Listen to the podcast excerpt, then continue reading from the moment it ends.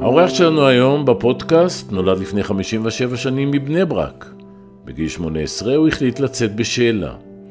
את דרכו בעולם התיאטרון והמוזיקה החל לפני 35 שנים, שמהר מאוד השתתף בסרטים מוערכים, בין השאר לצידם של רונית אלקבץ ואסי דיין. אחרי שמונה שנים בתעשייה, חזר במפתיע בתשובה והצטרף לחסידות ברסלב. הוא אב לשבעה, וגם בימים אלה הוא ממשיך להופיע, ליצור ולשחק בסרטים ובסדרות טלוויזיה. על התפנית בילדותו, שאימא אמרה לו שאלוהים לוקח את הטובים, על הסוד שהוא שומר כל חייו, ועל השיימינג הכואב והבלתי נסלח שעבר ברשתות. אינטימי היום עם שולי רנד. אירוע מכונן בחיים שלך בגיל מאוד צעיר, זה שאחיך המבוגר ממך נפטר. אתה יודע שאבי, זיכרונו לברכה, שכבר היה במצב שהוא לא כל כך היה במציאות, ובקושי הוציא, הצלחנו להוציא ממנו דיבור, אז שואלים אותי, אבא, על מה אתה חושב? זה אירוע מכונן. מיד אחר כך גם נולדה... יהודית. יהודית. שהיא עם תסמונת דאון. אחות שסובלת מתסמונת דאון. אימא שלי, היה לה מעין משבר באמונה סביב הדבר הזה. אבל מה שרציתי להגיד זה שההורים שלי לקחו את הדבר הזה, ומזה בנו את המשפחה.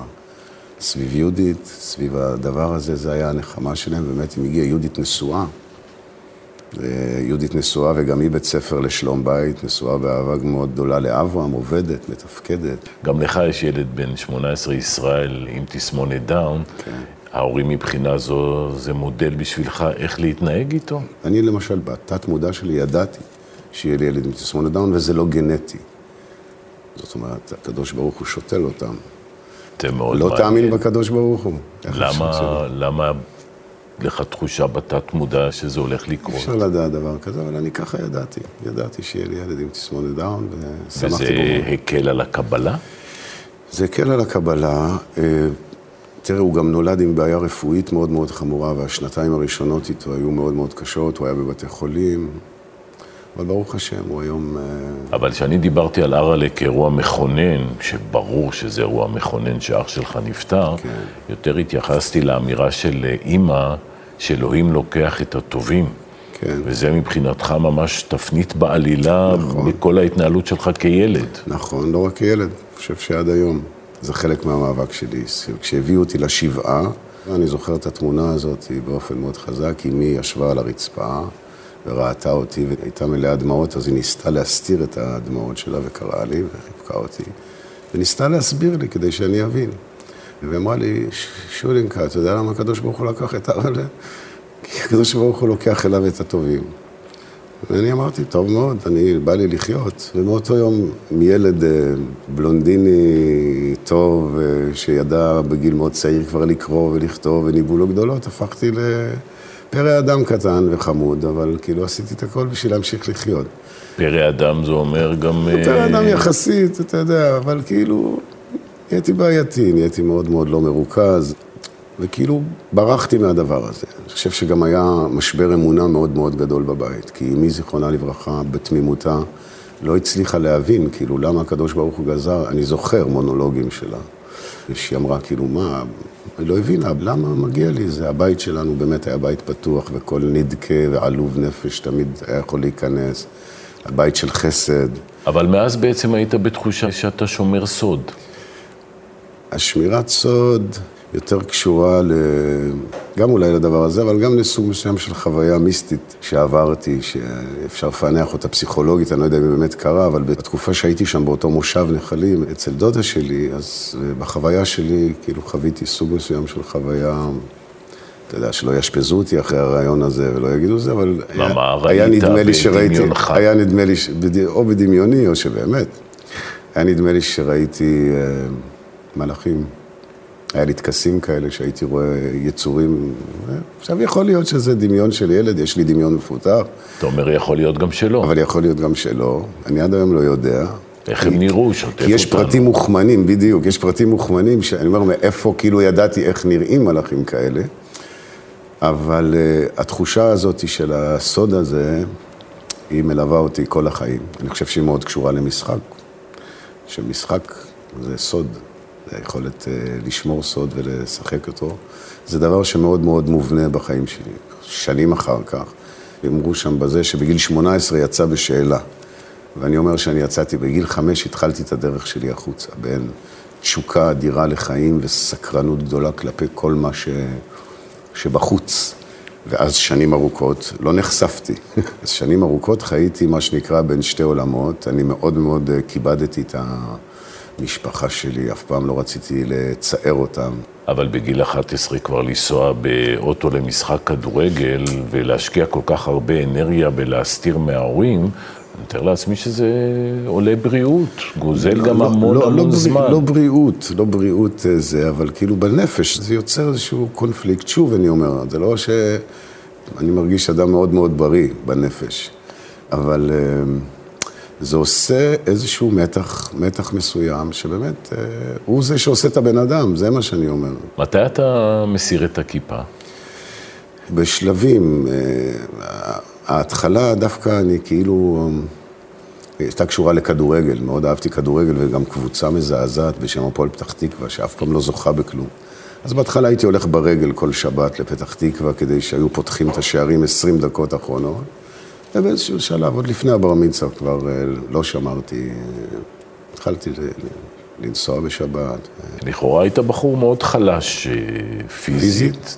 תסביר לי איך אתה מצליח להתגייס ולהתקבל לסיירת שקד, שהייתה אז. אוקיי. מאוד מאוד נחשבת ויוקרתית. בעניין הזה של אה, כוח הרצון, החוסר פרופורציה בין היכולת הפיזית שלי, לעומת אחרים שהיו כאלה זה, ואני הייתי ממש כזה זה, אבל אני מעולם לא נשברתי, ואני מדבר איתך על מסעות היום כבר לא עושים דברים כאלה של 80 אלונקות ו-120 קילומטר ודברים נוראים, וטרטורים היו נוראים. תן לי דוגמה לטרטורים. הטרטורים, אתה יודע מה זה אחד על אחד? לעמוד לילה שלם אחד על אחד? אני זוכר אפילו אלונקות על הברכיים. דברים מזעזעים, היום היו... מה זאת אומרת אחד על אחד? לילה אחד על אחד זה שאתה מחזיק, מחזיק מישהו על הגב שלך. נלחמת במלחמת לבנון הראשונה. נלחמתי במלחמת לבנון. אין לי הלם קרב. ראיתי כמה דברים לא נעימים, הייתי הרבה זמן במוצבים. אבל כאילו, לא אגיד לך שהמוות יתפוצץ לי בפנים ואני סוחב אה, תמונות מזה, זה לא הסיפור. פחדת? לא. אתה יודע, חיילים הם לא, אתה יודע, אלא אם כן, זה כמעט ולא פוחדים, זה אחרת. רק אחרי שאתה נהיה אבא, וכאילו, ויכול יש לך מה להפסיד. אני הרבה פעמים חושב, היו כל מיני סיטואציות של אה, שכבתי במערבים, עם התראות חריפות, ואני בטיפשותי הייתי עוד מעשן, כאילו, לא זוכר את חוויה של פחד שם. מה שמעניין שאתה עושה קריירה מטאורית בתיאטרון אחרי אה, ניסן נתיב, בניסן נתיב, ואיכשהו התחושה היא שאתה לא, לא מסוגל להכיל את ההצלחה. למה? אתה תמיד חושב על אלה שלא הצליחו, קשה לך מולם. טוב, רגשות אשמה זה שילוב. רגש אשמה זה רגש אה, טיפשי שמנהל אותי בצורה מזעזעת. תן לי דוגמה. כל דבר, למשל, אם היינו כמה חברים שהלכנו איזה דרך ביחד ואני הצלחתי, אז אני אה, כל החיים אה, באמת אה, ניסיתי לרצות, או לא, זה לא מגיע לי באמת וכולי וכולי. רגש אשמה זה רגש שמנהל אותי ברמה מאוד מאוד... אני עובד על זה, כמובן, אתה יודע, אני עובד על זה להיפטר ממנו, כי הוא לא יעיל, כי הוא לא אמיתי באמת, הוא לא... יש איזו עקומת שיפור? כן, היסטרית. אני חושב שזה ביחס למשפחה שלי, לילדים שלי. מה, למדת לחיות עם זה שאתה גרוש במערכת מורכבת? אני לא גרוש, ול... לצערי הרב אני לא גרוש, אני הגון. אני כמעט חמש שנים הגון, אני לא גרוש. אני רוצה להתגרש, אבל uh, לא כך מאפשרים לי. זה גם נושא שיש לי תחושה שאין לך עניין להרחיב בו, ואני אכבד את זה. תראה, יש תופעה שנקראת שיימינג. אז בואו לא נכחיש את זה, אני סובל משיימינג כבר חמש או שש שנים. ובתור אופציה לבן אדם לחטוף שיימינג, יש לי כמה נקודות חולשה. האחת, אני גבר, השנייה, אני מפורסם, והשלישית, אני דתי. מי שחווה שיימינג, יכול באמת להזדהות עם התחושה הזאת, שזה דבר שהכי קרוב למוות. מה זה הלבנת פנים? זה שאדם צונח מהפנים. שיימינג זה דבר שצריך מאוד מאוד להיזהר בו. למעשה כל הרשתות, כל הדברים האלה, שהיום יש אפשרות לכל אה, טרטרן מקלדת לכתוב, אנחנו למעשה מתעסקים בתוך עולם של דם, ככה אני מתייחס לזה. ואמר לי פעם איש, לא חכם, אבל... אמר לי, תשמע, מה זה שם, מה זה, מה העניין בשם, מה זה משנה האמת? מספיק שאני אטע את הספק. מספיק שאני אטע את הספק. אז שולי רנד, עם הזקן הלבן, שהוא נראה כמו משה רבנו, וכותב שירים על אמונה, ומשחק אותה רוחניות, רק נסדוק לו את התדמית הזאת, ואז זה הרבה יותר מעניין, אתה יודע. איך אומרים, אדם נשך כלב, זה חדשות.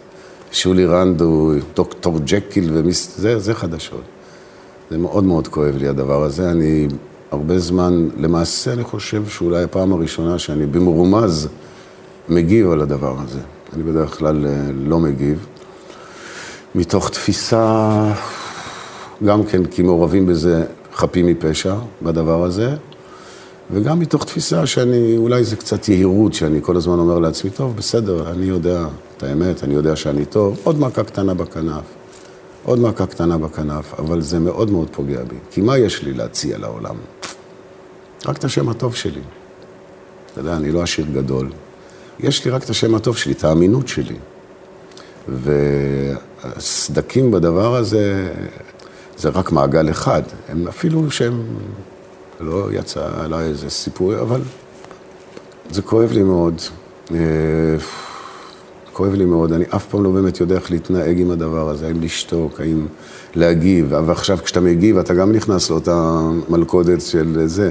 לא פגעת בשמה, לא, נזהרת לא. עם זה. לא, בסדר גמור, אני רק אומר. המחשבה שהייתה לך אהבה גדולה, שעברת את התהליך של חזרה בתשובה, שהיא במאית, שעשית את הסרטים, שעשית, יש לכם שבעה ילדים משותפים, כן. פתאום להגיע לכזו מלחמת עולם, גם במקרים האלה אתה פונה לבורא עולם? אני תמיד פונה לבורא עולם. השאלה היא איך. השאלה היא איך. לא תמיד הפנייה היא מדויקת. בורא עולם הוא לא, אני אגיד את זה במילה חריפה, פרה חולבת של... אה, אני פונה לבורא עולם שייתן לי כוח, שייתן בי אמת, שייתן בי דעת לעשות את רצונו, גם אם זה על פניו לפעמים נראה דברים חמורים וחריפים. בוא נראה קטע מאושפיזין אה, ברשותך.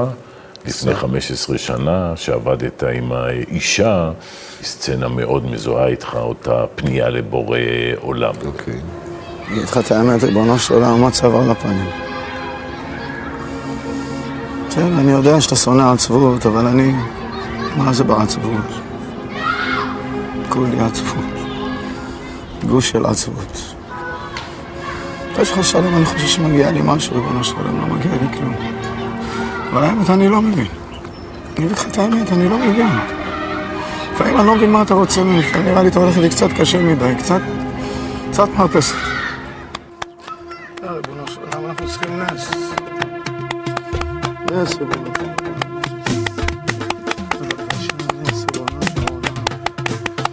בבקשה, נס, ריבונו של עולם, נס. כלך בגיא צל מוות לא ירא כי אתה עמדי. הסרט הזה הוא תופעה מטורפת. הוא, יש בו, אתה יודע, הוא השפיע על הרבה אנשים. לא במובן של חזרה בתשובה, בעיקר בעניין של האפשרות לשיחה עם הקדוש ברוך הוא. כי גם אפילו בציבור החרדי, אני זוכר שפנו אליי הרבה, אמרו לי, תשמע, אנחנו שנים מתפללים, לא ידענו שאפשר לדבר איתו בצורה כזאת. טוב, זה מעוגן מאוד גם בשירה שלך, מאייקה כל הזמן בדיאלוג עם אלוהים, אתה מסוגל לריב, לכעוס. כן. מה, זה סוג של האנשה, לא? כן, ככה רבי נחמן מברסלב אומר, שאפשר לדבר עם הקדוש ברוך הוא כמו חבר טוב, ובשפה שהם היו עושים את השיחות האלה ביידיש, הוא אומר שזו שפה שנוח לשבור בטלב, אני לא כך יודע יידיש, למרות שזה חלום חיי אה, לדעת יידיש, לקרוא שוב למלאיכם ביידיש, זה החלום שלי. הוא עונה לך בדיאלוג הזה? בוודאי שהוא עונה לך. אז שוב, פה מתחילה העניין של האמונה. הוא מוריד לך דעת, הוא מוריד לך תשובות. עכשיו, אתה יכול לבוא ולומר, תשמע, אתה מדבר שיחה עם עצמך ואתה שומע את התשובות שאתה רוצה לשמוע. לא, אני אגיד לך את האמת, לא שמעתי את הקדוש ברוך הוא, שולי, לא, לא. אבל בתוך הדעת, בתוך המציאות, הוא לפעמים מתקיל אותך במציאות בצורה מאוד מאוד חריפה, שאתה מבין את התשובה, דרך העולם. זה לא שהקדוש ברוך הוא אה, לוחש לך תשובות, אבל דרך המציאות, עכשיו שוב, פה הבחירה, אתה יכול לומר, אה, בסדר, אתה מפרש את המציאות ככה, כי ככה אתה רוצה, בסדר גמור. אני מאמין שזה... כן, זה, זה נכון להגיד שאתה אדם אולטימטיבי, נכון? מה פירוש המילה אולטימטיבי? שלדוגמה, אתה חוזר שוב, כן, בתשובה, כן. אז ישר אתה מגדל זקן של אדמו"ר בלי פרופורציה לחוויה הרוחנית באותה נכון, תקופה. נכון. אתה יודע, קודם כל בתשובה יש דבר מופלא. הרי לעשות מהלך של תשובה, לחשוב, אני בתוך התיאטרון, אוהב, מת על מה שאני עושה, מצליח, מתפרנס. לחזור. לחזור בתשובה זה כאילו, איך אומרים, יש לך פה מה להפסיד. אז זה לא רק חוויה שלי, הרבה בעלי תשובה, הם אומרים שהם מקבלים איזה סוג מסוים של כוח, של כלי, שהוא לא פרופורציונלי, כי כוח או כלי אתה מקבל על ידי עבודה, על ידי יגיעה. אני ביום שעזבתי את התיאטרון, כשהייתה הצגה, כשהבנתי שזאת ההצגה האחרונה, אני נקרעתי, אני זוכר את עצמי בחדר בקאמרי, בוכה מכאב, כי ידעתי שאני אוותר על זה. לא ידעתי שהקדוש ברוך הוא מכין לי בזה אפשרות אה, לשחק, אבל המשחק היה, אני לא יודע אם אתה יודע, הייתי כל כך מוחלט בעניין של המשחק. אני לא ראיתי עולם בכלל. כשאני הייתי עובד על דמות, הייתי מתבייש ברחוב. תמיד אני אומר, הלוואי שהייתי זוכה לעבוד את הקדוש ברוך הוא כמו שעבדתי שמה. לא רואה בעיניים, לא מה יגידו, אם באמצע הרחוב היה עולה לי איזשהו רעיון, אני לא... שום דבר. זה אולטימטיבי. אוקיי. טוב. אבל משם, מהפאר והתהילה, הלכת לשמונה שנים מאוד קשות, כמו שהצלחת בתיאטרון, בעולם התורני אכלת הרבה קש. כן, זה כביכול קש, ואני אסביר לך. אני באמת, היה לי ציפייה טיפשית, שכמו שהלך לי, אתה יודע, כמו שמן על מים בעניין של התיאטרון, כי באיזשהו שלב בתיאטרון הלך לי בצורה, כל מה שרציתי, לא התאמצתי. אז הייתה לי ציפייה שזה גם הולך להיות ככה בעולם הדתי, ובוא נאמר, זה עניין של אה, שנה, שנתיים, ונתחיל לקבל קהל, אה, אתה יודע. והקדוש ברוך הוא לא נתן לי כלום. לצידי חברים שלי שאצלי בבית חזרו בתשובה, ווש, עובדי השם וזה, ואני על... אני זוכר שהיה יום שהייתי מצליח להתפלל שלוש תפילות במניין, דבר אלמנטרי, הייתי רוקד מרוב שמחה. בכלל כסף זה לא הצד החזק שלך. כסף זה לא הצד החזק שלי, אפשר להגיד ניהול זה לא הצד החזק שלי. גם תמימות, המחשבה שתקים תיאטרון, סוג של חלום שאתה גומר עם אה, כן. לי, מיליוני הייתה לי, הייתה לי שקלים של איזושהי חובות. יהירות ותפיסה לא נכונה של... אה, אה, יש לי תפיסה לא נכונה לגבי כסף שהתחילה עוד בעולם החילוני, שזה כאילו דבר, מה זה לעומת זה, והעצימה מאוד כשזה נכנס, אתה יודע, לפעמים אתה מאמץ מתודות רוחניות או דתיות שהן לא אמיתיות, אבל הן מתאימות למחלה שלך או לבעיה שלך, אתה מאמץ אותן. אז גם כאילו... פה השתפרת? אה,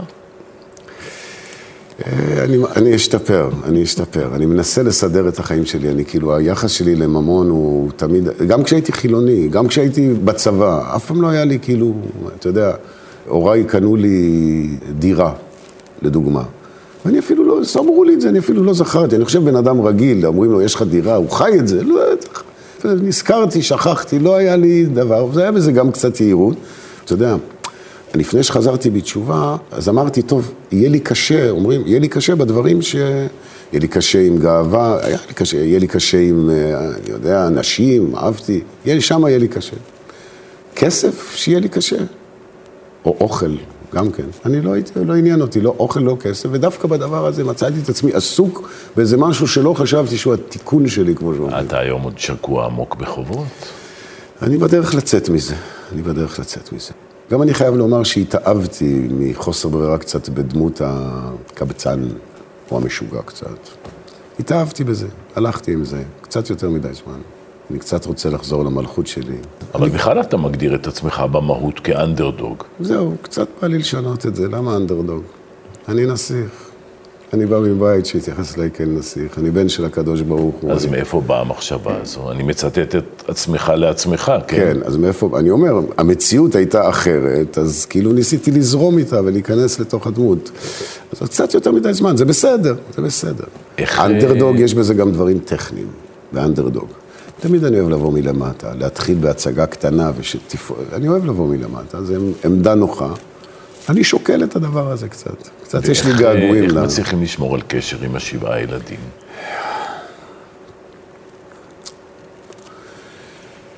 זאת עבודה קשה. יש, אה, יש מושג שנקרא, הילדים שלי קודם כל אוהבים אותי מאוד, אני אוהב אותם מאוד מאוד מאוד. הקשר בינינו, בגלל שכל מיני סיבות, אה, היו תקופות או חוו סוג מסוים של ניכור הורי, אפשר לקרוא לדבר הזה. אבל אני מטפל בזה, אני לא אוותר להם. הם אוהבים אותי, הם צריכים אותי, ואני בשבילהם, ואני רוצה שיהיה להם אבא לא קבצן, מלך. הבן הגדול שלך הוא המנהל שלך. הבן הגדול שלי, דניאל, ויש לי שלושה נכדים אני ממנו. מקווה שהוא יותר מבין בענייני כסף. לא, הוא לא מנהל, קודם כל הוא הוא מבין בענייני כסף, אבל ב', הוא באמת יש לו חשיבה מאוד, ברוך השם, אה, כל מה שחסר לי, יש לו חשיבה מאוד פרקטית, והוא מפיק בפועל של ה... ושניים מהילדים שלך חזרו בשאלה. נכון, יש לי בן אחד שהוא מוזיקאי מרתק, מעניין, עכשיו הוא יוצא עם מופע חדש ואני מאוד מאוד אה, סקרן, ועוד בת אחת שזה, אבל שוב, הילדים שלי, ברוך השם, אמונה, יש להם. בסדר, לא כולם, גם אני לא... אני מנסה לאהוב אותם אותו דבר. אבל כשנחשפת לזה, ככה, החסרת זה- פעימה, זה, כאב מאוד לך כאב לי, ברגע זה ראשון. מאוד מאוד כאב לי. תראה, היום זה גם לא כמו פעם. היום יש מהלך אצל הדור השני של בעלי התשובה, יש מהלך שהוא כמו סחף כזה. יש תנועה קדימה ואחורה. הילדים שלי הם חלק מתנועה רוחנית בעם ישראל. אתה יודע מה השאלה השכיחה, אולי מסתתרת שם איזה כמיהה, שמן הסתם אני מתאר לעצמי ששואלים אותך, או רוצים לשאול איתך. אה, האם... אה, אתה יודע, אני, אז אני אענה לך ככה. מה פתאום? אבל תמיד אני זוכר את מאמר רבותינו, זיכרונם לברכה, אל תאמין בעצמך עד יום מותך. קשה לי מאוד להאמין. האמונה שלי בתורת ישראל ובזה שהיא אמת, עכשיו תסתכל, האם אני שולי רנד ברמה הרוחנית של איך שאני נראה? לא בטוח. אז מה זה? תשאל אותי למה, מה הכובע והזקן הזה? זה איפה שאני רוצה להיות. יש לך למה לשאוף. זה כן, זה איפה שאני רוצה להיות. ובאג'נדה שלך אין סיכוי ליוטרן, אה, חזרה לא, לחיות. אני אגיד לך, אני מאוד זהיר בלהגיד אין סיכוי. אני אספר לך סיפור. פעם מישהו העליב אותי מאוד, ברבים, פיזית. באמת נשפך לי הדם, ואני זוכר את עצמי אומר, אני בחיים לא הייתי עושה דבר כזה.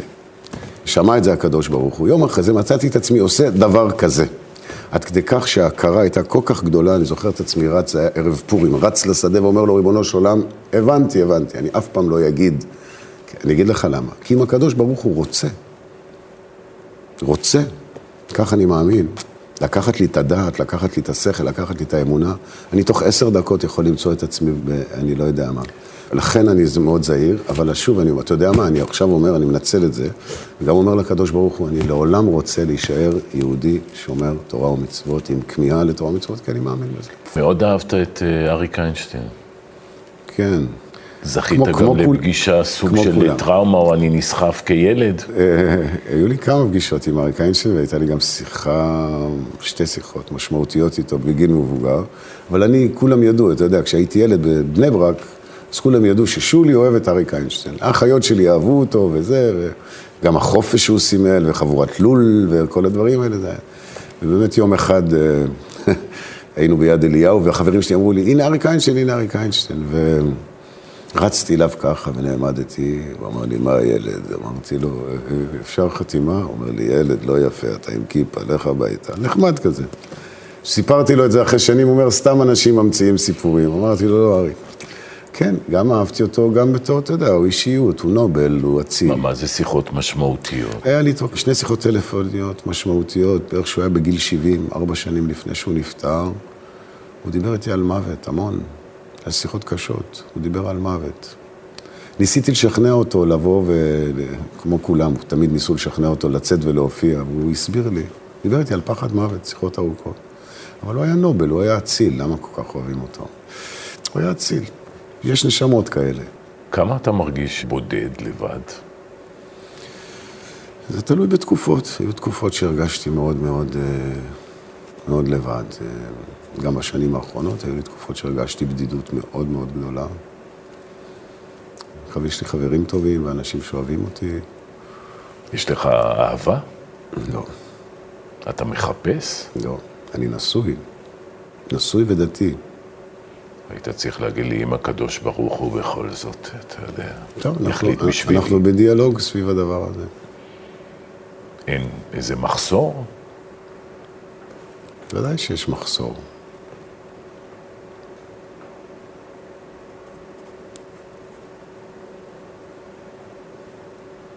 שמתי לב באיזה קטעים בשיחה, כן. אתה פתאום מדבר נורא נורא חלש. אתה מודע לזה? לא. אבל בתחרות הקול העמוק אתה אחד היחידים שחותך אותי. ויש פתאום שאתה נכנס עם יכולות המשחק שלך ו- ונכנס להתלהבות. בקטנה. חששת מהשיחה הזו? כן. אתה יודע, היו הרבה פעמים ש... נכון, אני יכול לומר שדי הרבה זמן אתה אה, מציע לי את ההצעה המכובדת לבוא ולהתראיין. גם בשיחה הזאת מבחינתי, אתה יודע, באופן יחסי למי שמכיר את הרעיונות שלי, אני חציתי גבולות מסוימים, אני שמח על זה, אני מרגיש נוח עם זה, אבל תמיד שיש לי סודות, אז אני לא אחשוש. איפה תהיה עוד עשר שנים? אני מקווה שאני עדיין אהיה ככה. לא נשאר לי כבר עם הלבן לאן ללכת, זהו. שאני אפסיק לעשן. כמה אתה מעשן היום? הרבה, הרבה. זה גם דבר פלא, כי מי שמכיר אותי יודע שאני מעשן בעייתי מאוד. הרבה ש... זה יותר מקופסה? כן. בסדר, רפי, זה המצב. ובשבת, שים לב, אני אתוודה. אפילו מנחה, אני מתפלל ביום שישי מוקדם, כדי שאני אוכל לעשן כמעט עד כניסת שבת. אבל מהרגע שנכנסת שבת, אמיתי, לא חושב על זה, לא מרגיש שום וזה מסביר לי משהו מאוד מאוד מאוד אה, חשוב על...